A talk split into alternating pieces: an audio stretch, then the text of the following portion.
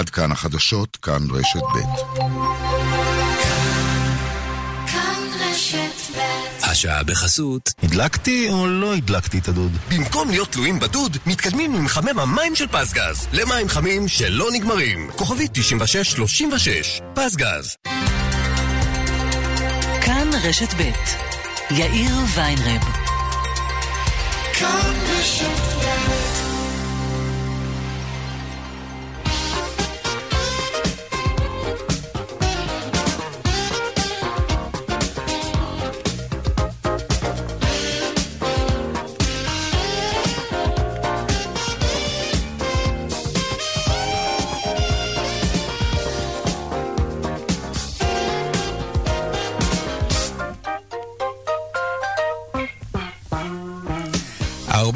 וחמש דקות ועוד חמישים ואחת שניות, כאן צבע הכסף ברשת ב', מהדורת יום רביעי, שלום רב לכם. כמה מילים על בונוסים כספיים לעובדים מצטיינים. אז ככה, ברור שכל עובד מצטיין, כזה שמשקיע ואכפת לו ועושה מעבר, עובד כזה ראוי לבונוס כדי להראות לו שההשקעה שלו משתלמת כלכלית וגם כדי לעודד עובדים אחרים להצטיין, זה ברור. אבל ניסוי שעשו שני ישראלים, הכלכלן הידוע פרופסור דן אריאלי והפסיכולוג דוקטור גיא הוכמן, גילו דבר מדהים בניסוי שלהם. ברגע שהבונוס ניתן לעובד מצטיין, התפוקה שלו יורדת, לא סתם יורדת, יורדת ב-12%, מה שנקרא, זהו, השגתי את מה שרציתי, אני אנוח עכשיו על זרי הדפנה. לעומת זאת, וזה הקטע המעניין באמת, מילה טובה מהמנהל או תעודת הצטיינות ללא בונוס כספי, כן? לא גורמים לירידה. בתפקוד ובתפוקה של העובדים. הם ממשיכים להצטיין גם אחרי שפרגנו להם פרגון פומבי בפני כל העובדים, גם אם לא נתנו להם על זה אפילו שקל אחד. מעניין. מישהו אמר פעם שאנשים באים לעבודה כדי להתפרנס ונשארים בזכות דברים אחרים. וזה לא רק כסף. וכאן צבע הכסף, מעכשיו עד חמש, העורך רונן פולק, מפיק צבע הכסף היום, התמנה והבי, הטכנאי רומן סורקין, אני יאיר ויינרב. מוזמנים לעקוב גם בטוויטר, הדואל שלנו, כסף שטרודל כאן.org.il. מוזמנים ליצור קשר גם בדף הפייסבוק המעולה שלנו, כאן ב'. מיד מתחילים.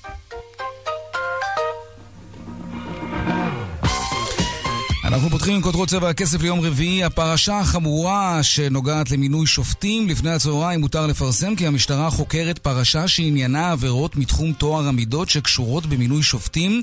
יחידת להב 433 חוקרת בשעות האחרונות שלושה חשודים בפרשה הזאת, שופטת בית משפט השלום וגם שני עורכי דין. מיד נרחיב בפרשה הזאת שמסירה את מערכות המשפט והפוליטיקה. בצהריים אמרה שרת המשפטים איילת שקד כי מדובר ביום סוער בעבורה כשרת משפטים וגם כאישה. היא דיברה בוועידת ישראל לנשים ולעסקים. הנה. אני אה, לא יכולה לדבר מעבר למה שפורסם בגלל שיש צו איסור פרסום, לכן אני מצטערת, אבל אני לא יכולה לדבר מעבר לזה. אני יכולה להגיד לכם שבוועדה למינוי שופטים עשינו עבודה מאוד מאוד מקצועית ויסודית, ואם נפל פגם בטוהר המידות או עבירה פלילית באחד מהמקרים, אני סומכת לחלוטין על מערכת אכיפת החוק, על המשטרה ועל הפרקליטות. עניין אחר, חוקרי הסייבר של חברת צ'ק פוינט הישראלית איתרו פרצות אבטחה חמורות במשחק הרשת הפופולרי ביותר, פורטנייט. צ'ק פוינט דיווחה על הפרצות האלה לחברה שמפעילה את המשחק, היא תיקנה כבר את התקלות. בהמשך נשוחח כאן עם אחד מחוקרי חברת צ'ק פוינט שגילה את הבעיה הזאת. ועוד בצבע הכסף בהמשך, אמש פרסמה הלשכה המרכזית לסטטיסטיקה את מדד המחירים לצרכן שעלה בשנה שעברה ב-8 עשיריות האחוז. בסעיף הדיור, בחישוב שנתי, ירדו מחירי הדירות בשני שני אחוזים ושלוש עשיריות, האם לשר האוצר יש סיבות לחייך? האם גם לנו? אנחנו מאוד רוצים לחייך קצת כשמדובר בנדל"ן, לא? נשמע מה יש לקבלנים להגיד על זה. מזג האוויר עכשיו, השלג, מה קורה איתו? מתי יגיע כבר לירושלים? אולי כבר הגיע. שלום לחזאית כאן חדשות שרון וקסלר. שלום יאיר. נו? Uh, טוב, לירושלים עדיין לא הגיע, למרות שיש כאלה שכבר אמרו שהם ראו פה ושם פתיתים, יש פה מכות ברד רציניות. זה ברד, זה אה, ברד. כן, כן, עכשיו זה היה אה, ברד כבד. בכל מקרה המערכת כבר נכנסה, מורגש היטב בכל אזורי הארץ, רוחות מאוד חזקות, אובך מאוד מאוד כבד בדרום. בכל מקום שבו יורד הגשם, אז האובך כמובן שוקע, אבל הרעות היא ממש אפסית, מאוד מאוד מוגבלת. בדרום כמובן זה האובך, כשיהיה נשימה, באזורים האחרים זה השילוב של האובך עם העננים שנמצאים בכל מקום. אה, בכל מקרה, ברגע שיורדים הגשמים, הגשמים חזקים, זה ימשיך ללוות אותנו בשעות הקרובות. בצפון כבר דווח על מספר מקומות שבהם החל לרדת אה, שלג, וזה רק ההתחלה, כי ממש עכשיו אנחנו נכנסים לשיאה של המערכת הנוכחית שתימשך בשעות הקרובות. שלג אה, בהרי המרכז עתיד לרדת בשעות הקרובות, עדיין לא, אבל ככה לקראת ערב יותר עתיד לרדת גם כאן, גם בירושלים, ככל הנראה לא משהו מאוד דרמטי, לא ייערם למשהו משמעותי יותר מדי, אה, לא לחשוב על זה שמחר לא הולכים לבית הספר או לעבודה, כולם יצאו והכל יהיה בסדר, כי באיזשהו שלב המשקעים יימשכו, זה כבר לא יהיה שלג, זה יהפוך להיות רק אה, גשם, וגם מחר בשעות הבוקר הטמפרטורות עולות משמעותית וימשיך לרדת גשם מדי פעם, אז גם אם משהו ייערם, אז הוא מהר מאוד יימס.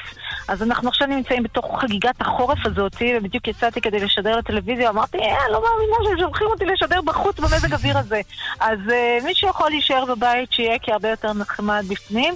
בכל מקרה זה עכשיו יימשך ככה כמה שעות של כמויות יפות של משקעים, של סופות רעמים וברקים, רוחות חזקות, שלג בצפון, שלג בהדרגה גם בערי המרכז. ככה לקראת חצות, כל הסיפור הזה כבר יירגע משמעותית ויהיה מאחורינו. שרון וקסלר, תודה רבה. וגם תודה. הפינות הקבועות שלנו, חיות כיס כרגיל בסביבות 4 ו-30, והדיווח משוקי ההון, אלה הכותרות, כאן צבע הכסף. ממשיכים מיד.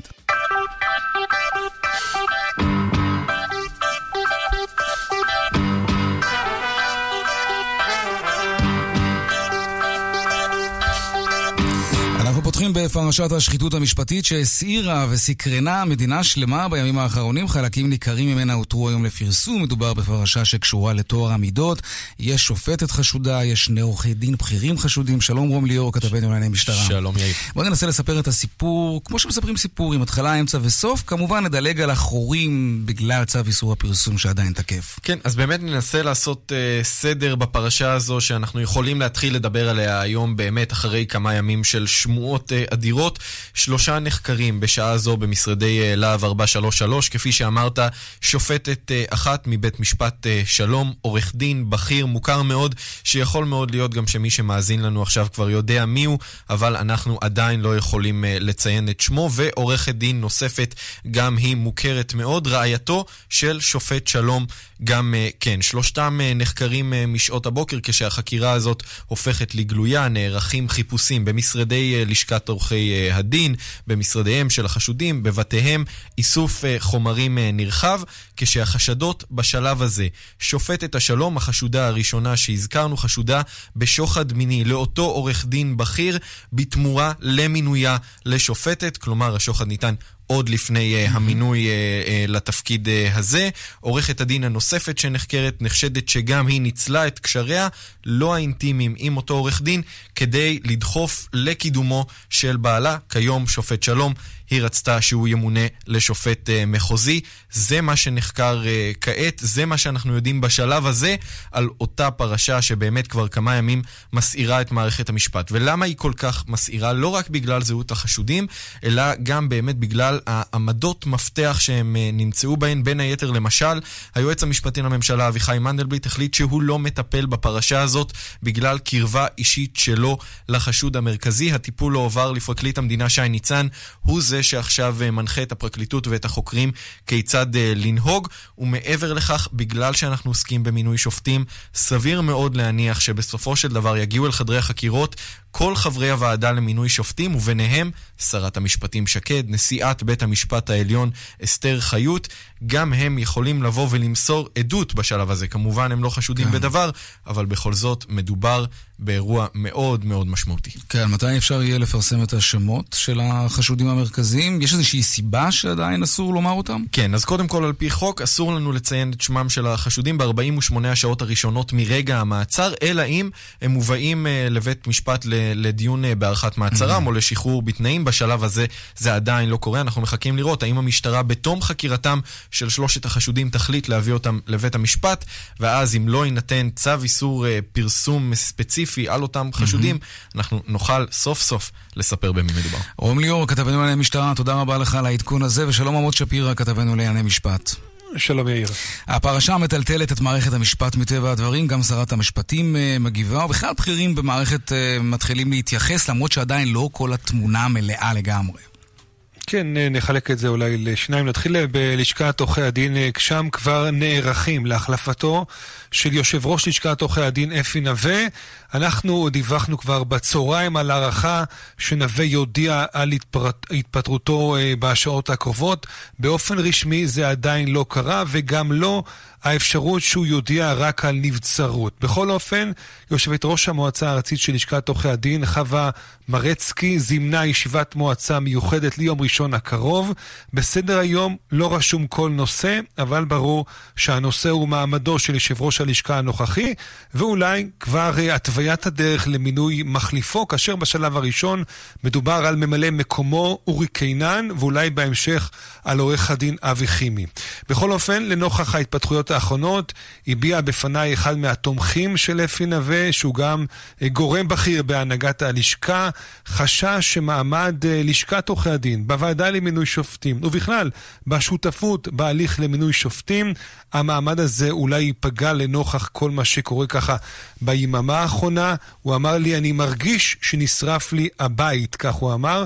עכשיו, לכל, לאור העובדה, וכאן אני עובר אולי קצת לחלק השני, לאור העובדה שלא רק מדובר במעצר של עורך דין אה, בכיר, אלא יש כאן אה, גם חקירה של שופטת, הוציאו היום אה, נשיאת בית המשפט העליון אסתר חיות ושרת המשפטים שקד, שהיא יושבת ראש הוועדה למינוי שופטים, הודעה משותפת שבה הן נותנות את ביטחונן בהליך הבחירה של מאות שופטים שהן היו שותפות לו בשנים האחרונות. נכון לעכשיו, אין החלטה להזמין את השתיים לחקירה ולמתן עדות, אבל מה יהיה ומה צפוי בהמשך אנחנו באמת אה, לא יודעים. הערכות אולי שכמו ששמענו מרום, שכן בסופו של דבר אה, תהיה אה, הזמנה לפחות למתן עדות. נשיאת בית המשפט העליון, צריך לומר, אסתר חיות גם שיגרה במקביל מכתב לכל השופטים והשופטות, ובין השאר היא כתבה להם כך, במהלך השנים נדרשת הרשות השופטת לא אחת להתמודד עם אתגרים לא פשוטים. פרשה זו היא אתגר נוסף שעמו אנחנו נדרשים להתמודד בימים אלו, ואני סמוכה ובטוחה כי נוכל גם uh, למקרה הזה. והיא מסיימת ואומרת, אני מאמינה בחוסנה כן. של הרשות השופטת, שמכהנים בה מאות שופטות ושופטים, ישרי דרך העושים את מלאכתם נאמנה מתוך תחושת שליחות ומחויבות לתפקידם, אבל יאיר, המבוכה גדולה מאוד. ברור. עמוד שפירא, כתבנו לענייני משפט, תודה רבה על הדיווח הזה. בבקשה. במעבר אחד לענייני הכלכלה, מדד מחירי הדירות ירד בחודשים אוקטובר-נובמבר ב-4 עשיריות האחוז לעומת החודשים ספטמבר-אוקטובר. בחישוב שנתי ירדו מחירי הדירות ב-2% ו-3 עשיריות ב-2018.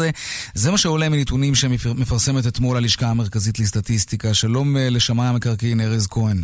שלום ואחר אה, צהריים טובים. אה, נתונים כאלה ודאי גורמים לשר האוצר לחייך. האם גם אתה מחייך? האם גם אני צריך לחייך? כולנו? תראה, אה, לכאורה כולנו צריכים לחייך. יופי. זה המטרה כביכול הושגה. אבל למה לכאורה? גם להסתכל על הנתונים פנימה, אוקיי. להבין קודם כל מה הם כוללים. אז שימו לב שהם כוללים מרכיב די גדול של כמעט למעלה משליש. של אה, העסקאות במחיר למשתכן. נזכיר לכם את אותו ויכוח ישן מלפני כשנה וחצי של אה, המדד של השמאי הממשלתי, שאמר שצריך להתעלם מעסקאות מסובסדות, וכמובן אה, בנתון האחרון שאנחנו מקבלים, הטירות בדיור למשתכן תופסים די מקום מכובד במדד, ולכן גם מן הסתם ירדו המכירות. העניין הוא שזה אה, זה, הנושא של המחיר למשתכן הוא נושא זמני, רגעי, והשאלה מה השוק כולו. השוק כולו שמונה למעלה מ-75% מהקונים הרגילים, אלה שלא נמצאים בעסקאות למחיר למשתכן, הם לא כל כך רואים כרגע את הירידה, אכן רואים סטגנציה בשוק הזה. כולם קצת עומדים על הגדר okay. אוקיי. כדי לראות את ההשפעות. אבל תראה, תראה, אולי ממוצע המחירים ירד כי מחיר למשתכן נמצא בתוך הממוצע והוא מוריד את הממוצע וזו באמת שיטה. זה עובדה. כן, כן, אוקיי, אבל תראה, יש פה שיטה. למרות המגרעות שלה, למרות שאנשים לא יודעים מתי הם יקבלו את הדירה במחיר למשתכן וכולי, יש לא מעט מינוסים. אבל בשורה התחתונה, עסקאות נחתמות במחירים הרבה יותר שפויים. אבל זה כנראה גם מושך את כלל השוק למטה, כי אנשים לא מוכנים עכשיו כבר לשלם את מה שהקבלנים דורשים, ואנשים יושבים על הגדר. אז יכול להיות שיש כבר קבלנים שממצמצים ראשונים והם כבר מורידים מחירים. לא מן הנמנע. האמת שאנחנו גם יודעים שזה קורה. יכול להיות שקבלנים בעתיד... כן, אז יהיו קבלנים שיורידו מחירים בגלל הדבר הזה. אז זה לא איזשהו פרמטר מהחלל החיצון שנחת לא, פה לשתיים-שלוש דקות והוא, והוא חוזר, יש לזה השפעה כלל מערכתית. תראה, זה, זה בדיוק על מה שאני רוצה לדבר. אני מסכים שיש לזה השפעה כלל מערכתית, ואני מסכים שהנתונים הם, הם הנתונים, שכרגע יש ירידה. אבל אם אתה שואל אותי, אבל מה יקרה הלאה? הרי תראה, את אותו שוק שמוריד למטה את המחירים, הוא גם אותו שוק שאמור לייצר דירות חדשות. שלא רק במחיר למשתכן, אלא גם במחירים רגילים. ואני צופה שהשוק הזה יהיה בו אה, מצבים של אה, חוסר היצע, בוא נקרא לזה לפחות בשנה הקרובה. כלומר, קבלנים אה, ירוצו לבנות פחות דירות, כי אתה יודע, אם הוא לא מקבל את המחירים שהוא רוצה, או אם הוא רואה שהשוק הוא במגמת ירידה, אז מן הסתם הוא אה, לא רץ לבנות אה, כל כך מהר. ואז, אה, והשוק, אה, אתה יודע, מניסיון אה, מתאים את עצמו. ואז יכול להיות מצב כן. שאם לשוק הרגיל, שהוא השוק המהותי, שהוא השוק העיקרי, יהיה חוסר היצע, אז יהיה לנו, אתה יודע, את אותו מהלך שכבר היה לנו עם שר אוצר קודם, שהביקושים הביקושים הכבושים מתפרצים. ואז המחירים... מחיר, ואז אנחנו צופים לעליות מחירים. ארז כהן, שמאי מקרקעין, לשעבר יושב ראש לשכת השמאים, תודה רבה. תודה רבה לכם. ושלום רועי פולקמן, חבר הכנסת רועי פולקמן, יושב ראש סיעת כולנו. שלום רונן. אה, זה יאיר במקרה הזה. זה. לא מספיק, אומר יושב ראש לשכת השמאים לשעבר ארז כהן, זה, עניין אופנתי כזה כמעט, אם אני לא, ככה יכול להשתמש. בשפה ציורית. זה, לא יישאר כאן לנצח, כן. כן, יש הבדל אחד מהותי מאוד ממה שהוא דיבר אה, השמאי קודם על אה, סוגיית הקדנציה הקודמת, כי שם הכל היו דיבורים. פה יש כבר 60 אלף איש שזכו בפרויקטים שיש לגביהם תוכנית, חלק ההיתרים לוקח זמן, 15 אה, אלף בבנייה, אה, אלפים כבר נכנסו, כלומר זה פרויקטים בהיקפים שלא היו כאן מאז קליטת העלייה של שנות ה-90. ולכן המציאות היא שונה לחלוטין בזה שאכן בכל המקומות שבהם למדינה יש קרקעות, בא כחלון ואמר, אני משנה את כללי המשחק, לא עוד בועת נדל"ן שהמחירים מתנפחים, אלא אני מוכר את זה במחירים זולים יותר. וזה יישאר לנצח? קודם כל, כל עוד יהיה לנו את הכוח להוביל מדיניות כזאת, אז בוודאי אה, שיישאר. אה, אתה יודע, אתה שואל אותי, בוודאי שיש... לא, כי זו, זו אמורה להיות מלכתחילה תוכנית זמנית. נדמה לי שאפילו שר האוצר אמר לא, שזאת לא תוכנית שהיא תישאר מהיום והלאה לתמיד. לא, אה, בוודאי שהיא לא צריכה להיות לנצח, אבל, אבל השוק צריך, קודם כל המדינה על הקרקעות שלה צריכה לעשות את מה שכחלון אמר, בניגוד, דרך אגב, לעמדות של בנט, לעמדות של לפיד, לעמדות של הרבה אנשים שהתפיסה הכלכלית שלהם היא קפיטליזם קיצוני. כן. ששם אתה אומר, אין בעיה, השוק עובד מצוין, וזה שצעירים לא יכולים לראות דירות, אה, זה לא מעניין אותנו. ולכן המציאות הזאת היא חד משמעית צריכה להמשיך כל עוד השוק בוער. Okay. אתה שואל אותי אוקיי. אם נמצא את עצמנו עוד שנתיים-שלוש בהתייצבות וירידות של מחירי הדיור והמחירים יהיו שפויים, אז בהחלט השוק יירגע.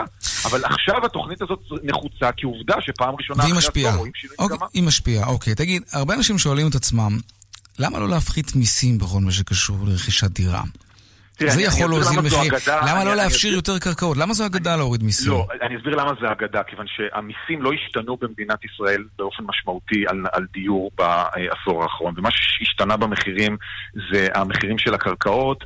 אה, חוסר יעילות אדירה בענף הנדל"ן, דירה לבנות פעם היה לוקח 21 חודש, היום לוקח 29 חודש. כלומר, זה שהקבלנים והשמאים וכל הגורמים בעלי העניין יגידו מיסים, מיסים, מיסים יש במדינה כי מיסים צריכים, אה, אתה יודע, לשלם איתם את הבריאות ואת החינוך ואת הרווחה ואת הדיור ואת הביטחון, ולא הם אלה ששינו את מחירי הדיור, כי מיסים היו גם לפני 10 ו-15 שנה, לא השתנו דרמטית המיסים על הקבלנים. מה שהשתנה זה א', ניפוח אדיר של קרקעות, כניסה אדירה של משקיעים בגלל ריבית נמוכה. כלומר, מי שניפח את בועת הנדל"ן בין השאר היו המשקיעים. אה, ולכן הצעדים שאנחנו עשינו בהורדת מחירי הקרקעות, בהוצאת משקיעים לעת הזו, וכמובן צריך להגדיל את ההיצע, זה מוריד מחירים, אין לזה שום קשר למיסים. אוקיי, okay, ולגבי הפשרה מסיבית יותר של קרקעות? פה אנחנו לחלוטין מסכימים עם עמדת הקבלנים. למה זה לא אה, קורה? זה קורה, התשובה היא שזה קורה, רק אם זה, אם זה באמת היה קורה, אז היית זה, רואה יותר זה, זה, קרקעות, לא, יותר דירות, והביקוש וההיצע היו מתקרבים זה לזה. יאיר, התשובה היא חד משמעית שזה קורה, רק מה, אני הייתי חבר המועצה הארצית לתכנון ובנייה. יש אזורים בארץ שבהם יש עודף היצע אדיר. סע לבאר שבע היום, אתה מקבל דירה במחיר למשתכן, בהנחה של 400-500 אלף שקל בלי הגרלה, רק תבחר את הדירה. וזו עיר מדהימה, שאחת הערים הטובות בארץ שמנוהלות להפליא. הבעיה שבאזורי הביקוש, אני עבדתי בירושלים ובאזור המרכז, אין הרבה קרקעות מדינה ואין הרבה מה להפשיר. ולכן, מדינה קטנה צריך לעשות בה התחדשות עירונית, צריך אה, אה, לשחרר קרקעות בהרבה מקומות שהם לא מרכז הארץ. ולכן הסיסמה גם להפשיר היא לא אינסופית, כיוון כן. שאין מה לעשות, בתל אביב, פתח תקווה, רמת גן, אין איפה להפשיר הרבה קרקעות. טוב, מה אתה אומר על הפרשה, הפרשה המשפטית שמסעירה אותנו? אה, מוקדם מדי אה, להגיד, אני כמובן זה מאוד מאוד מטריד. אה, אני מקווה שהדברים יתבהרו, אני חושב שלאורך כל הדרך העמדה שלנו שדורשת לחזק ולא לעשות דה-לגיטימציה למערכת החוק היא מקבלת משנה תוקף, אבל כמובן אם פעלו גורמים בצורה לא ראויה, גם פה, כמו בכל פרשה אחרת... אה, אתה מרגיש שיש מישהו שמנסה כבר עכשיו, בנקודת הזמן הזאת, או כשמדובר בחשדות, לעשות דה-לגיטימציה למערכת המשפט? אה, אני חושב שיהיה מי שינסה, ואני אומר את זה למפרע, צריך לתת למערכת החוק לעבוד, וצריך לתקן את מה שצריך לתקן. אה, ובוודאי גם שרת המשפטים צריכה לעשות חשבון נפש. חשבון נפש? כן. למה?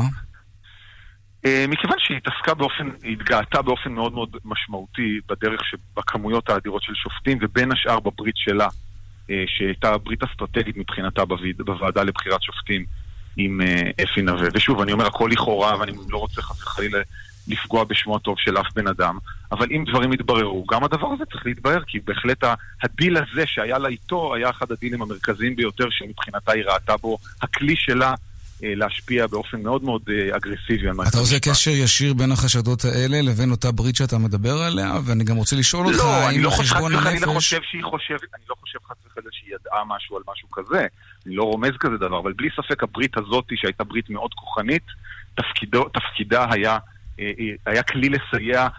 ושוב, אני חושב ששינויים זה דבר ראוי וטוב, אבל שינויים אגרסיביים... אם אתה תולה בזה את הסיבה, אם חשבון הנפש שאתה מתכוון אליו, זה ששרת המשפטים איילת שקד צריכה להתפטר?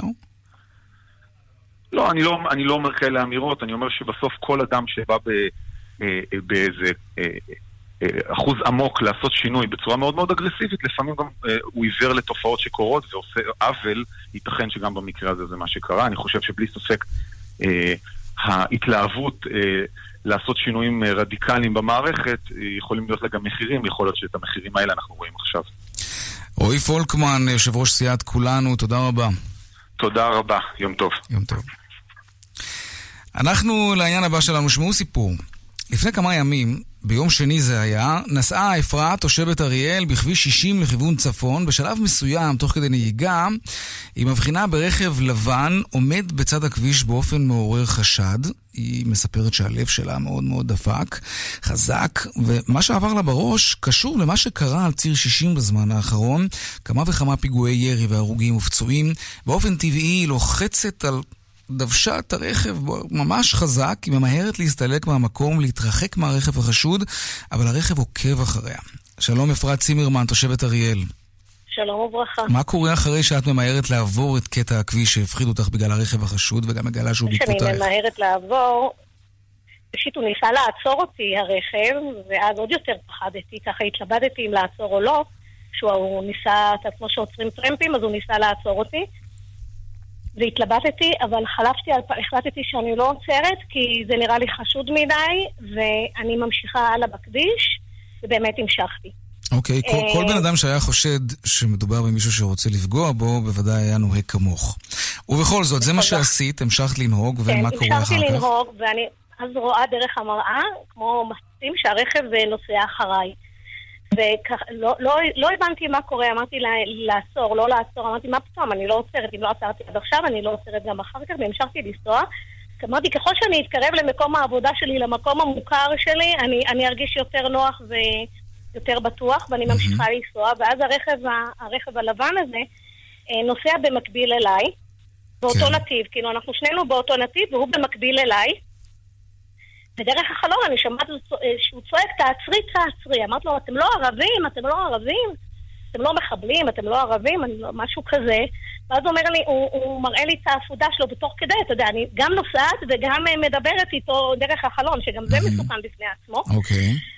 Uh, ואני אומרת לו, והוא אומר, הוא, הוא מראה לי על העפודה הצהובה שלו, uh, שהוא שהוא בעצם שוטר. שוטר. את מבינה בשלב הזה שמדובר בשלב ברכב הזה משטרה? הוא אומר לי, אני עוד לא לגמרי מבינה. אני עוד לא לגמרי מבינה שזה שוטר. כי למה? כל אחד יכול לשים... הוא... אוקיי. כי כל אחד יכול לשים גם את העפודה הצהובה הזאת. כן, אבל כל כל אחד, אחד כל אחד גם יכול להשיג מדים של שוטר ולעמוד בצד הכביש ולעצור מכוניות, את יודעת. זה גם נכון, זה גם נכון, אבל אתה צודק.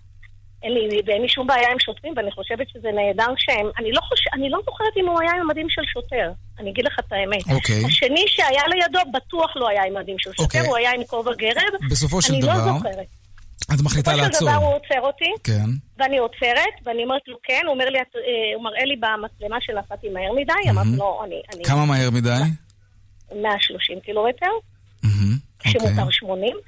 אני אומרת לו, הגיוני, אני לא יודעת כמה נסעתי, כי אני נורא פחדתי, ואני הגברתי מהירות כשהבנתי, כשהבנתי שמשהו כשחשדת בעיניי. שהרכב הזה הוא רכב כן, שעלולים כן, להיות בו. מחבלים, כן, אוקיי. בדיוק, אז אני הגברתי מהירות, וזה סביר להניח, אני לא יודעת ל- לאיזה מהירות הגעתי, אבל אני, סביר להניח, ואני מודה באשמה. אני מודה באשמה הזאת את מודה שנסעת. מהר. אבל אז את מסבירה ל- לשוטר ש- ש- שפשוט פחדת ו- ותרגמת לא נכון את ה- שפחדתי. את- את ה- את נכון. המציאות. חשבת. שמדובר במישהו שרוצה לפגוע בך. פירשתי אחרת לגמרי אוקיי. את המציאות, ואני, ואני, אני, ככה, הוא ביקש ממני את הרישיון נהיגה, גם את זה היה לי, הידיים שלי ממש רעדו, לא הצלחתי אפילו להוציא את הרישיון, ואז הוא, דרך המחשב שלו ודרך מספר הרכב ובעל הרכב וכולי, הוא הצליח למצוא. אה, ואז אני, הוא אומר לי, אני חייב לכתוב לך דוח. אמרתי לו, מה דוח? על מה אתה מדבר דוח? אני אומרת לך שפחדתי, אתה אומר לי שאתה רושם לי דוח? הוא אומר לי, אני חייב, את נסעת 50 קילומטר מעל המותר ואין לי ברירה. אמרתי לו, מה זה אין לי בכלל? אני מסבירה לך את הסיפור, אני מסבירה לך את הרקע. אה, אתה יכול לבדוק שאין לי אה, עבירות תנועה. אם הייתי יודעת שזה שוטרים, היה ברור לי שכשאתם עצרתם אותי הייתי עוצרת. כאילו, תבין, תבין באיזה מציאות אנחנו חיים. על הכביש הזה זרקו עליי כמה פעמים אבנים, ואתה יכול לבדוק את זה במשטרת בנימין, כי הגשתי תלונה על, על אה, זריקת אבנים וגלגלים שזרקו עליי. תבדוק שאין לי עבירות תנועה, אוקיי. ואז תחליט מה לעשות. תראי מה אומרים במשטרה. במשטרה אומרים כך, בניגוד לנטען, הנהגת נתפסה נוהגת במהירות 135 קילומטרים לשעה, בקטע כביש שבו המהירות המותרת היא 80 80. קילומטר, אוקיי, את אומרת את זה גם. אבל הוא, המשטרה אומרת שזה קרה עוד בטרם הגעת הרכב למיקום הניידת, נמדדה הנהגת לא, במכמונת למיקום המהירות. הניידת נכון. כן. למיקום הניידת נכון. אוקיי. אבל זה היה כשראיתי את הניידת. אה, מה שהמשטרה, רגע, אנחנו נסיים רק את התגובה של המשטרה, גם בגלל שאנחנו מחויבים וגם בגלל שאני רוצה שתגיבי לטענה באופן מסודר. הם בעצם אומרים שעוד לפני שיכולת בכלל לחשוד ברכב, נסעת מהר, זה מה שהם אומרים. בניידת שעצרה את הרכב נכחו שוטר וחייל, והשוטר שסימן לנהגת לעצור היה עם מדי משטרה מלאים ומעיל זוהר משטרתי, ולצידו עמד חייל כשהוא על מדים, כך שניתן היה להבחין בבירור שמדובר בכוחות משטרה. משטרת ישראל תמשיך לאכוף את חוקי התעבורה ועבירות מהירות מסכנות חיים, במטרה להיאבק בקטל בכבישים ולשמור על שלומם וביטחונם של משתמשי הדרך בכל זמן ובכל מקום. מה שהם אומרים בעצם, אנחנו לא יכולים, בגלל המצב הביטחוני, לתת לאנשים לנסוע כמו משוגעים. אני חושבת שהם צודקים ברמת העיקרון. אני, אני בהחלט חושבת שהם צודקים, ואני שמחה. אני שמחה שהמשטרה עוקפת את ה... אני, אני שמחה. כן. אני שמחה שהם לא מאפשרים את... אה, את, אז, אז למה בכל זאת את חושבת שבמקרה הזה את לא צריכה לשלם את הדוח? כי לפעמים צריך לדון את העניין לפי המצב שלו. אני מסבירה שאני... הם גם ראו את זה, הם ראו את זה שאני רועדת ואני אומרת להם חשבתי ולא עצרתי.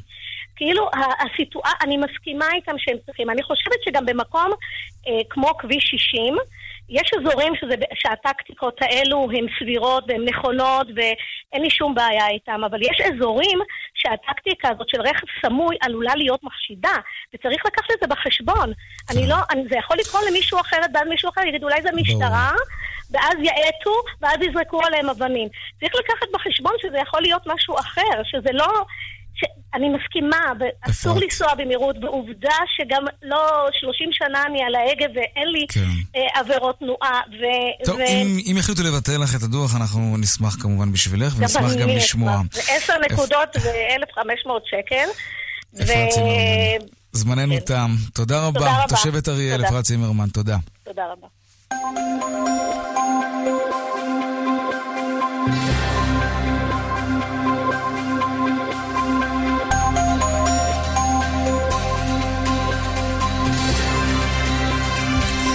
ואלו הם הדיווחים מכאן, מוקד התנועה בדרך 6 צפונה, עמוס ממחלף קסם עד מחלף חורשים, דרומה יש עומס כבד ממחלף נחשונים עד מחלף נשרים בגלל תאונת דרכים.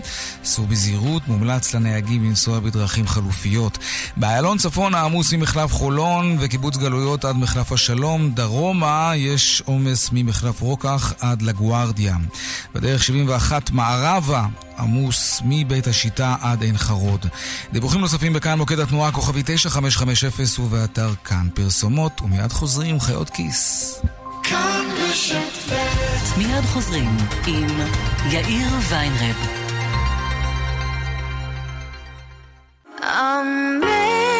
שברולט מתניעה את 2019 עם הצעות מימון ייחודיות על כל הדגמים ולזמן מוגבל. ספארק, טראקס, אקווינוקס וטרוורס. עכשיו באולמות התצוגה. לפרטים חייגו כוכבית 3505. כפוף לתנאי החברה. במזג אוויר סוער, שירות 103 של חברת החשמל הופך למוקד חירום המטפל בתקלות בלבד. את רוב התקלות האזוריות אנו מאתרים באמצעות מערכות הבקרה, לכן מספיקה הודעה אחת על תקלה בחשמל. אם ראיתם חוט חשמל קרוע, אל תתקרבו ואל תיגעו בו, זו סכנת חיים. הרחיקו אנשים, חייגו אלינו 103 או מעל המשטרה, ואנו נטפל בכך מיד. מידע מפורט על תקלות שנגרמו ממזג אוויר סוער עומד לרשותכם ביישומון, אפליקציה של חברת החשמל, באתר האינטרנט ובדף הפייסבוק שלנו. איתכם בכל רגע, חברת החשמל. פאלאס דיור מוגן נפתח במודיעין. בואו להתרשם מהסטנדרטים הגבוהים של קבוצת עזריאלי בפרויקט דיור מוגן שטרם נראה כמותו בישראל. לפרטים כוכבית 3666 פאלאס דיור מוגן מודיעין כוכבית 3666 חגיגת 4 על 4 על 4 סובארו XV הוא ה-4 על 4 הנמכר בישראל 4 שנים ברציפות. ואנחנו חוגגים בהטבות ומחירים מיוחדים. ועכשיו סובארו XV עם מנוע עוצמתי 2000 סמ"ק ומערכת בטיחות אקטיבית EyeSight כסטנדרט מ-149,990 שקלים, כוכבית 6263. סובארו, כפוף לתנאי המבצע. נועם, תכין לי מותק אחד קפה, אחד סוכר, בלי חילול. בלי חילול? הבשורה החדשה שכולם חיכו לה. מיני בר למים קרים וחמים, בלי חילול שבת. נועם אחד מבית חברת אפיקים. מיני בר של שלושה מצבי מזיגה. מעוצב ומרהיב ויופיו, בכשרות מהודרת. נועם אחד, כוכבית 8510. כוכבית 8510 מקהלת הצבא האדום המקורית על שם אלכסנדרו מגיעה להופעות בישראל ובפעם הראשונה תערך את חג גבעתרון 19 עד 24 במרס. כרטיסים לתל אביב ולחיפה בלאן? כוכבית 8780 כרטיסים לבאר שבע בקופת שפע. כוכבית 8949 השיער שלי נשר, הפך דק, דליל. ידעתי שאם לא אטפל בו, פשוט אקריח. באחרונה פורסם מחקר בכתב העת המדעי מדריד שמצא שימוש בהריג'ן סייע בעיבוי שיער קיים ובהצמחת שיער נוסף. אין מדובר בשערות אחדות. המחקר הוכיח שיפור ממוצע של עשרות אחוזים בכמות ובעובי של השיער לאחר כמה חודשי שימוש במכשיר. היום השיער שלי נראה כמעט כמו פעם. חפשו בגוגל שיער נולד, או התקשרו 1-800-665544. דלתות פנים חמדיה מבודדות רעשים פי שניים מדלת הפנים של המתחרה שנבדק. על פי בדיקה שנערכה בנובמבר 2017. ליסקר, טובים לעסקים, ליסינג לכל רכב שתבחר, בתשלומים נמוכים, והכי חשוב, חשבונית הוצאה מוכרת בכל חודש. ליסקר, התקשרו כוכבית 3900. כן, כוכבית 3900. ליסקר. כאן רשת ב'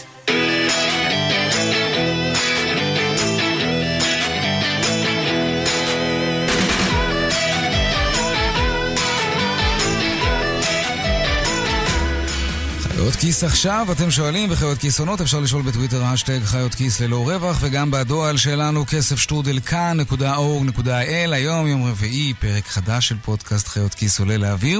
והיום ראיון עם המשנה לנגיד בנק ישראל, נדין בודות רכטנברג, שמדברת גם על הרגע שבו היא החליטה, אתם זוכרים, להעלות את הריבית, וגם על התקווה שלה להיות יום אחד נגידת בנק ישראל. שלום צליל אברהם, מגישת חיות כיס. שלום יאיר. השבוע אנחנו מפרסמים את הפרק החמישי בסדרה שלנו שנקראת איך הגעתי לכאן, mm-hmm. סדרה שבה גיל מרקוביץ' מראיינת את האנשים הבכירות בכלכלה הישראלית. והשבוע גיל באמת ראיינה את דוקטור נדין בודות רכטנברג, המשנה לנגיד בנק ישראל. טרכטנברג היא כלכלנית בכירה כבר הרבה שנים, היא מונתה על ידי קרנית פלוג לתפקיד הזה, והיא מיוזמי חוק נתוני אשראי למשל, ועוד הרבה מהלכים חשובים שקרו בשנים האחרונות. לפני חודשיים השם שלה טיפס אה, עוד קצת למעלה בכותרות הכלכליות, כשהיא מילאה את מקום נגיד בנק ישראל למשך חודש וחצי, בין אה, העזיבה של פלוג עד לכניסה של אמיר ירון לתפקיד. ובתוך החודש וחצי הזה אה, היא קיבלה את ההחלטה להעלות את הריבית לראשונה מזה שבע שנים. אז אה, בריאיון היא אומרת לגיל שהיא כן חשבה על זה, שהעובדה שהיא כממלאת מקום קיבלה אה, את ההחלטה הזאת אה, יכול ככה לעורר הרמות גבה. אה, אבל שכמובן שהם קיבלו בוועדה המוניטרית של בנק ישראל את ההחלטה באופן אה, מקצועי. Uh, אגב, מי שהייתה בתפקיד הזה לפני טרכטנברג, בתפקיד של המשנה לנגיד בנק ישראל, זאת קרנית פלוג. Uh, וכשפלוג הודיע שהיא לא ממשיכה בתפקיד, אה, אז ככה היו עיניים שהסתכלו על טרכטנברג בתור אה, מועמדת, אבל כחלון ונתניהו הבהירו שהיא לא, זה מה שהיא אומרת על העניין הזה. את שאלת אותי אה, האם הייתי רוצה אז להיות אה, נגידה? כן, הייתי רוצה, אבל זה לא. אה, היה לי שישה שבועות כזה של להיות מספר אחד, אבל זה די ברור, זה היה כנראה מאוד ברור בצד שני שלא מעוניינים בי. ושוב, אני אומרת, אה, אה, מנהיגות נשית היא גם משהו שעדיין מאוד קשה. לעכל אותו. לעכל אותו, לראות את זה כמובן מאליו. זה דבר שנדיר לשמוע אישה אומרת כשהיא עדיין בשיא הקריירה שלה. בדרך כלל, אם נשים אומרות כאלה דברים, זה בסוף. כי תוך כדי הן חוששות ש... שאפילו להתבטא בנושא הזה יפגע בקידום שלהן. אז זה הפרק שלנו השבוע, אפשר לשמוע אותו בכל אפליקציית פודקאסטים ובאתר כאן, אה, חיות כיס עם נדין בודות טרכטנברג. תודה רבה, צליל אברהם, מגישת חיות כיס, תודה. תודה.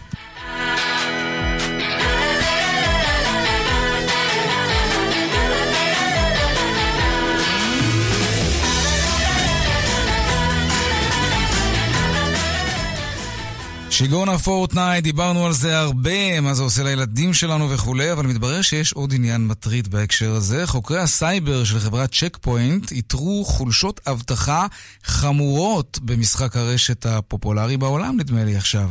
שלום עודד וענון, הוא מנהל מחלקת מחקר חולשות מוצרים בצ'ק פוינט, שלום לך. שלום לכם. מה זה אומר חולשות אבטחה, במה זה בא לידי ביטוי? אוקיי, חולשות אבטחה, אנחנו נמצאים בעידן שהכל מחובר לאינטרנט, הכל קברנטי, ולצערנו יש הרבה גורמים שמנצלים שהכל מחובר על מנת uh, להוציא לפועל uh, מזימות זדוניות שמשתלטות על החיים האלקטרוניים של האנשים. התפקיד שלי הוא אה, לזהות חולשות בטכנולוגיות פורצות דרך או בתשתיות אה, עצומות אה, באינטרנט, לחשוף אותם ולעבוד עם החברות על מנת לתקן את הליקויים האלו. מה גיליתם שם? אוקיי, אז קודם כל בוא נדבר קצת על פורטנייט. פורטנייט זה לא משחק רשת, זו תשתית. אנחנו מדברים על משחק של מעל 80 מיליון משתמשים שרובם ילדים. זה תשתיות ענק באינטרנט שמשרתות את כל הגיימרים ואת כל האנשים שמשחקים שם. עכשיו, אנחנו כמובן פועלים במחקרים שלנו על בסיס מודיעין. ב-2018 קיבלנו המון המון מודיעין שיש שימוש לרעה בתשתיות של פורטנייט, פורטנייט על מנת לגנוב זהויות, לתקוף ילדים, לגנוב כספים, וכמובן גם אזורים פחות נעימים של אנשים שהם פדופילים שמתחזים לאנשים אחרים ומתחילים להטריד ילדים. עכשיו צריך להבין, כשאתה משחק במשחק הזה, אתה נכנס לעולם... וירטואלי לחלוטין. פורטנייט דאגו לייצר ממש אפליקציה עשירה. באפליקציה הזאת אתה יכול לרכוש ציודים, לזכור ציודים, לדבר עם אנשים מכל העולם, אתה חי פשוט בסרט. ו, והמודיעין שהתחלנו לקבל ב-2018 זה ניצול לרעה של התשתיות האלו על ידי גורמי פשיעת סייבר וכדומה. ואנחנו החלטנו להתחיל לחקור את התשתיות הענק האלו ולראות באמת מה הפוטנציאל של פושעי סייבר בסיפור הזה. ומהר מאוד גילינו חורי אבטחה מאוד רציניים שמאפשרים בעצם לכל ארגון פשיעת סייבר, שהיום זה ארגונים כבר מקצוענים לכל דבר. מאפשר להם מה?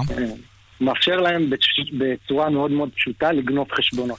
כן, האמת שראיתי את הסרטון שהפצתם ביוטיוב, וזה עניין של כמה דקות. עד ש- כמה שניות. עד ש- בסך שנייה. הכל, כן. עד שהאקר נכנס ממש ורואה את פרטי האשראי וכל מיני פרטים אחרים, זה, זה די כן. מדהים. לא, לא, לא היינו מצפים מחברה כמו חברת פורטנייט שעשתה הרבה מאוד כסף, שיהיה להם הגנה קצת יותר... אה, אבל אתה יכול? לשאול את השאלה הזאת גם על אה, פייסבוק ומייקרוסופט ואפל. זה העולם שאנחנו חיים, אנחנו חיים בעולם של תוכנה וחומרה. אנחנו חיים בעולם של הקצבי מידע זזים ב, אה, בקצבים אדירים. ולעולם לא יהיה לך אזורים שהם יהיו אפס... אה, כן, אבל פה אתה מדבר. על אתה מדבר פה על קלות בלתי נסבלת של פריצה. לא... זה לא, בוא נגיד שזה לא קלות בלתי נסבלת, יש כאן, אה, אה, היה כאן איזושהי אה, התחכמות, כי הפריצה עצמה היא קורית מאחורי הקלעים של המשתמש. זאת אומרת, זה לא פריצה רגילה שהמשתמש מקבל איזשהו לינק, ואז בלינק הזה הוא נזרק לאיזשהו אתר שהוא אתר שאתה רואה שהוא אתר שהוא לא קשור לפורטנייט, ואז זה מה שנקרא תהליך של פישינג, דיוג. אז הרבה אנשים אה, לא נופלים בסיפור הזה. כאן... הם תיקנו את התקלה הזאת? כן, בוודאי, הם תיקנו, מיד פנינו אליהם, אה, עזרנו להם אה, לכסות את הסיפור הזה, כי יש כאן באמת אפקט מאוד גדול על בני נוער וילדים. כן, והרבה מאוד כרטיסי אשראי של הורים שמסתובבים על התשתית רשת הזאת של פורטנייט. בוודאי, מעל 80 מיליון כרטיסי אשראי. עודד ואנונו הוא מנהל מחלקת מחקר חולשות מוצרים בצ'ק פוינט, תודה רבה. בכיף, יום חמים ונעים. תודה.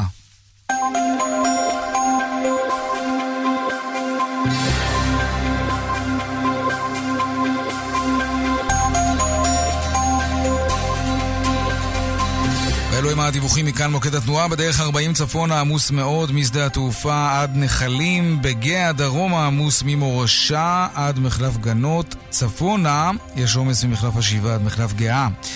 דרך 71 מערבה עמוסה מבית השיטה עד עין חרוד. דיווחים נוספים בכאן מוקד התנועה כוכבי 9550 ובאתר שלנו פרסומות ומיד חוזרים. מיד חוזרים עם יאיר ויינרב. דלתות פנים חמדיה מבודדות רעשים פי שניים מדלת הפנים של המתחרה שנבדק. דלתות חמדיה. על פי בדיקה שנערכה בנובמבר 2017. שש, חמש, ארבע, שלוש, שתיים, אחת, עשרים וחמש! חוגגים שנה חדשה באוטוסנטר. הנחה של עד 25,000 שקלים על מגוון ענקי של רכבים. אוטוסנטר, כוכבית 2332, כפוף לתנאי המבצע. הגרלת המאה יוצאת לדרך. שימו לב, 100 דירות מוזלות יוגרלו לציבור הרחב בגינדי בית בפארק בצומת סביון. הרישום להגרלה עד 29 בינואר. לפרטים חפשו הגרלת המאה או חייגו כוכבית 8132 מבית גינדי החזקות. כפוף לתקנון. כשמדברים איתי על יציבות, קופצים לי שני דברים לראש. מנור המבטחים והנישואים שלי. טוב, רק מנור המבטחים. ישראל! צוחקים איתך! רק מנור המבטחים. תהיו בטוחים במנור המבטחים, קרן הפנסיה הגדולה והיציבה בישראל, הזוכה בתואר קרן הפנסיה של השנה בפעם השמינית ברציפות, על פי ועידת עדיף מבין חברות הביטוח. שלום, שמי עזריאל. אני קונה במזומן תכשיטי זהב, כלי כסף ויהלומים. אני מגיע לאן שנוח לכם, מבצע הערכה מקצועית ומשלם מזומן במקום. גולד פור קאש, קנייה של זהב וכלי כסף. גולד פור קאש, כוכבית 4556. רוצים שבשנת 2019 הילדים שלכם ישתו מים איכותיים וטעימים יותר? ברור. מבצע חורף בשטראוס מים. הזמינו היום את אחד מברי המים תמי 4 ותיהנו גם עם מייז. מטהר מים הפועל בטכנולוגיה פורצת דרך. ולאחר שלושה חודשים, אהבתם, תשאירו. לא אהבתם, תחזירו. ותוכלו לקבל את כספיכם בחזרה. כוכבית 6944 או באתר. בתוקף עד 31 בינואר 2019, כפוף לתקנון. למעט תשלום של 210 שקלים בעבור ההתקנה. תן לו בבטיחות, בנוחות. הלו 2019, טוסון החדש, סנטה פה החדשה ו-i20 החדשה. מגוון הטבות השקה על כל דגמי יונדאי החדשים. כוכבית 8241. כפוף לתקנון. בגילי להשלים עם דלילות שיער? החלטתי שלא להיכנע. הלכתי וקניתי את המכשיר הריג'ן קלאסיק. מחקר שפורסם בכתב העת המדעי מדריג' מצא שימוש במכשיר הריג'ן שפותח בישראל למען הסובלים מדלילות שיער, מסייע בעיבוי שיער קיים ובהצמחת שיער חדש. היום השיער מלא, עבה. הקרקפת התמלאה שיער. המלצה אישית? חפשי בגוגל שיער נולד או התקשרי 1-800-665544 אוהב גשם, לא אוהב גשם. אוהב גשם, לא אוהב גשם. גם אם אתם אוהבים חורף, וגם אם קצת פחות. את מבצעי החורף בשופרסל אתם הולכים לאהוב. מאות מוצרים בעשרה שקלים. וגם בשר בקר טרי טחון אנגוס ב-39 שקלים ו-90 אגורות לקילוגרם. בתוקף ה-19 בינואר או עד גמר המלאי. למעט סניפי שופרסל אקספרס. חורף חם לכולם. משופרסל. עשר וחצי דקות לפני השעה חמש, תבוסה מוחצת לראשת ממשלת בריטניה, תרזה מיי, בהצבעה בפרלמנט על אישור הסכם הברקזיט. זו הייתה המפלה הגדולה ביותר שספגה ממשלה בריטית בבית הנבחרים לאחר יותר ממאה שנים, אבל עם כל הכבוד להיסטוריה, העתיד מעניין אותנו יותר. שלום מיכל רשף, כתבת חדשות החוץ שלנו, לאן זה הולך מכאן? כן, שלום יאיר. טוב, אז אולי נתחיל ממה שקורה עכשיו. בשעה זו נערך בפרלמנט דיון בהצעת אי אמון שהגיש יושב ראש מפלגת הלייבור ג'רמי קורבין. מתנגד חריף מאוד לעסקה של תרזה מיי, ומי כן. שתקף אותה שוב ושוב בדיונים בפרלמנט. צריך לומר, יש סיכוי טוב שהיא תצלח את ההצבעה הזאת, אבל אם היא תפסיד, בריטניה תהיה בבעיה גדולה יותר מזאת שהיא נמצאת בה עכשיו. Mm. בואו נשמע קטע מהדיון הסוער. לפני כשעה בפרלמנט, קורבין תוקף את מיי, שעונה לו בחזרה. Isn't it the case, Mr. Speaker, that with every other previous Prime Minister faced with a scale of defeat last night, they would have resigned and the country would be able to choose the government that they want. The Right Honourable Gentleman in that uh, peroration talked about the importance of the issue of Brexit that is facing this country. Later today we will have, we're going to have the no confidence debate. He has been calling for weeks for a general election in this country, and yet on Sunday, when he was asked in a general election, would he campaign to leave the European Union, he refused to answer. כן, אז קורבין טוען שכל ראש ממשלה בעבר, אם הוא היה במצב שבו נמצאת מיי, היה מתפטר, והמדינה הייתה יכולה לבחור את הממשלה שהיא רוצה. מיי משיבה שקורבין שדיבר על חשיבות הברקסיט, קורא לבחירות כלליות כבר שבועות, אבל כשהוא נשאל השבוע אם הוא יתמוך בעזיבה של בריטניה את האיחוד, הוא סירב לענות. Mm-hmm. צריך לזכור, יאיר, שמיי בכלל לא רצתה את הברקסיט הזה, היא ירשה אותו, והחליטה ללכת עד הסוף כדי להוציא לפועל את רצון העם. נכון. היא גם חוזרת על זה שוב ושוב. הציבור בחר בי כדי להוציא לפועל את מה שהוחלט במשאל העם, ולכן התרחישים שבהם היא תתפטר, במיוחד אחרי הדרך הארוכה שהיא עברה, הם, איך נאמר, לא ממש סבירים. בשלב הזה, ובהנחה שהיא תצלח את ההצבעה הערב, מיי תצטרך ככל הנראה להשיג ארכה מהאיחוד האירופי, משימה לא פשוטה בפני עצמה, או שהיא תצטרך להגיש תוכנית חלופית לפרלמנט עד יום שני. הסיכוי שיהיה משאל עם נוסף הוא לא ממש סביר, אבל זו אפשרות שעומדת על הפרק. בכל מקרה, בשלב הזה זה נראה שהמחוקקים הבריטים יודעים יותר מה הם לא רוצים, ולא מה הם כן רוצים שיקרה. כן. מיכל רשף, כתבת חדשות החוץ שלנו, תודה רבה, ושלום גיא בית אור, מנהל אה, מחלקת מקרו בפסגות, שלום לך. שלום רב. ממה כל כך חוששים שם בבריטניה מההסכם הזה? למה המפלה הזאת לתרזה מיי? אה, בעצם ההסכם הזה, אה, הוא, כולם לא אוהבים אותו. אלו שרוצים ברקסיט כפי שהעם מתכוון אליו, לא מקבלים אותו פה, כי בריטניה נדרשת לשלם כאן מחיר כלכלי מאוד כבד, ובנוסף הגבולות שלה יישארו פתוחים דרך אירלנד, זה דבר שקצת חותר תחת כל הרעיון. כל הרעיון עצמו, כן. ומצד שני, יש כמובן את הלייבור, שהם רק רוצים בחירות. אה, אה, כל הנושא של כן ברקסיט או לא ברקסיט, הוא אצלהם משני, כי המטרה העיקרית שלהם היא להפיל את הממשלה. אה, הבעיה היום, וזה אני קצת לא מסכים עם מה שמיכל אמרה, אה, אם היא לא תעבור את אה, אי האמון, כלומר אם אי האמון יעבור, דווקא אז בריטניה תקבל קצת יותר ודאות, כי אה, אם, אם, אם היא צולחת את, ה, את, ה, את אי האמון היום, היומון, כן? יש, להם, יש להם פשוט בעיה, כי אין שום דרך להגיע לפתרון. האירופאים כבר אמרו שההסכם הזה זה ההסכם ולא יהיו בו שינויים למעט ניואנסים. וזה פשוט לא הסכם שאפשר להעביר אותו בקונסטלציה הנוכחית, ככה שכנראה אנחנו נראה או בחירות או משאל עם שני, אין חוזר. דרך להתחמק מזה. מפאת קוצר הזמן, אני רוצה לשאול אותך כן. משהו פרקטי אולי שמעניין ישראלים שיש להם קשר עם בריטניה. למשל, איך עושים עסקים עכשיו? נגיד חברה ישראלית שנמצאת בקשרים עסקיים עם חברה בריטית, צריך לקחת את הדרמה הזאת בחשבון, או אם נמצאים במשא ומתן עם חברה בהחלט, בריטית? בהחלט, וגם רואים את זה בנתונים. אה, הרבה מאוד אה, חברות... עוצרות תוכניות השקעה, אני מדבר איתך בעיקר על חברות בריטיות, וזה חלק מהסיבה שגם אנחנו גם ראינו קצת האטה בבריטניה, למרות שהיא מחזיקה מעמד לא רע, אבל אה, אה, בגדול זה הסיוט הכי גדול, אה, כי זה בעצם מכניס אי ודאות רגולטורית. אתה לא יכול לתכנן כן. השקעות במצב כזה. איזה ברוך הם הכניסו את עצמם הבריטים. גיא בטור, מנהל מחלקת מאקרו בפסגות, תודה רבה. תודה רבה. עכשיו לעדכון היומי משוקי הכספים. 102 200, take them.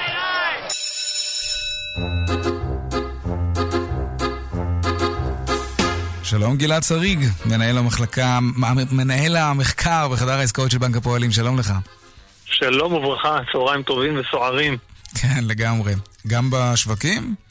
Uh, השוק בישראל דווקא חיובי, אווירה חיובית סך הכל עם uh, עלייה של 7 עשיריות האחוז בתל אביב, ב-35, גם שאר המדדים uh, עולים uh, יפה. עיקר העניין והזרקור היום, uh, בעיקר על קבוצת בזק, בשעה זו המניה נסחרת ביציבות יחסית, אבל מתחילת השנה המניה איבדה 10% מה, מהשווי שלה, וגם חברת ביקום, החברה האם, ירדה 20% מתחילת שנה, ובשעה זו יורדת 5% במסחר. צריך אה, לראות שיש באמת אה, תנודתיות מאוד גבוהה בחברות אה, בקבוצה. לאור חוסר הוודאות לגבי העתיד, ראינו שיש סדרת הודעות שליליות על הפרשות גבוהות מאוד בדוחות והורדת דירוג אשראי לחברה האם. בקיצור, הרבה אי ודאות. וזה מתבטא במסחר במניות. אם אנחנו טיפה הולכים uh, החוצה, אז בארצות הברית אנחנו רואים פתיחה חיובית של uh, שלוש עשיריות האחוז, אפילו ארבע עשיריות האחוז בחלק מהמדדים העיקריים. כן. דיברתם ארוכות על אנגליה. אנגליה כן. היא המדד המרכזי באירופה היחיד שאדום כרגע, עם ירידה של כמעט חצי אחוז, על רקע המבוכה בממלכה. לאור החוסר ודאות והמאבק שמנהלת אה, תרזה כן. מיי לגבי נושא הברקזיט. גרמניה וצרפת עולות על חשבונה, ונסיים במטח, הדולר התחזק היום בכמעט רבע אחוז ל-3.68, והאירו מנגד כן. נחלש ב-15 מאיות ל-4.19. גלעד שריג, מנהל המחקר בחדר העסקאות של בנק הפועלים, תודה רבה לך. תודה, ערב טוב. ערב טוב.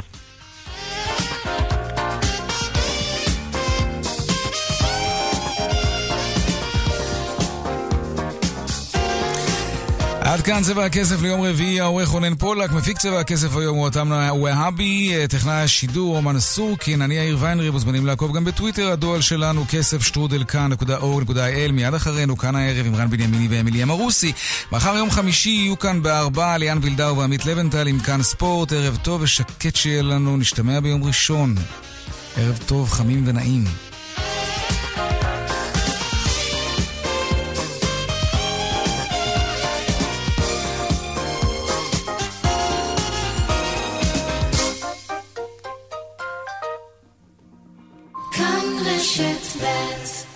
אופרייט, רכבי יד ראשונה ואפס קילומטרים מילדים טובים, וגם אחריות מורחבת ותנאי מימון נוחים. כוכבית 31 30 כפוף לתקנון. ברצינות, גברי, אם אני מכניס למדיח אה, כוס שחוותה מרלו אדום. בזכות הקפסולות של פיירי, הניקיון חלום. גם במדיח, אין על הניקיון של פיירי. אתם זוכרים את מהפכת טיפולי השיניים שיזם משרד הבריאות ב-2010? בתחילה ניתנו טיפולי השיניים במסגרת סל הבריאות לילדים עד גיל שמונה. מאז, בכל שנה ושנה, החיוך התרחב יותר ויותר. עד גיל 10, 12, 14, 16, ומהשנה עד גיל 18. עכשיו המהפכה... המהפכה הושלמה. מינואר 2019, כל הילדים עד גיל 18 זכאים לטיפולי שיניים במסגרת סל הבריאות. פרטים בקופות החולים ובאתר משרד הבריאות. Lighting News! מבזק המבצעים של מחסני תאורה. ועכשיו המבצע שאסור לכם לפספס. תאורת חירום 30 לדים ב-29 שקלים בלבד. כן, תאורת חירום רק ב-29 שקלים. ינואר של מבצעים. מהרו לסניפים. מחסני תאורה. כפוף לתקנון. היי, כאן חנוך דאום. חבר'ה. בואו עכשיו, אנחנו בין חברים פה. אה, בואו נפסיק להיות פראיירים. ביטוח רכב עושים בשירביט. עכשיו בשירביט, חודשיים מתנה בביטוח המקיף לרכב. חודשיים מתנה. כוכבית 2003 שירביט. כפוף לתנאי המבצע. במזג אוויר סוער, שירות 103 של חברת החשמל הופך למוקד חירום המטפל בתקלות בלבד. את רוב התקלות האזוריות אנו מאתרים באמצעות מערכות הבקרה, לכן מספיקה הודעה אחת על תקלה בחשמל. אם ראיתם חוט חשמל קרוע, אל תתקרבו ואל תיגעו בו, זו סכנת חיים.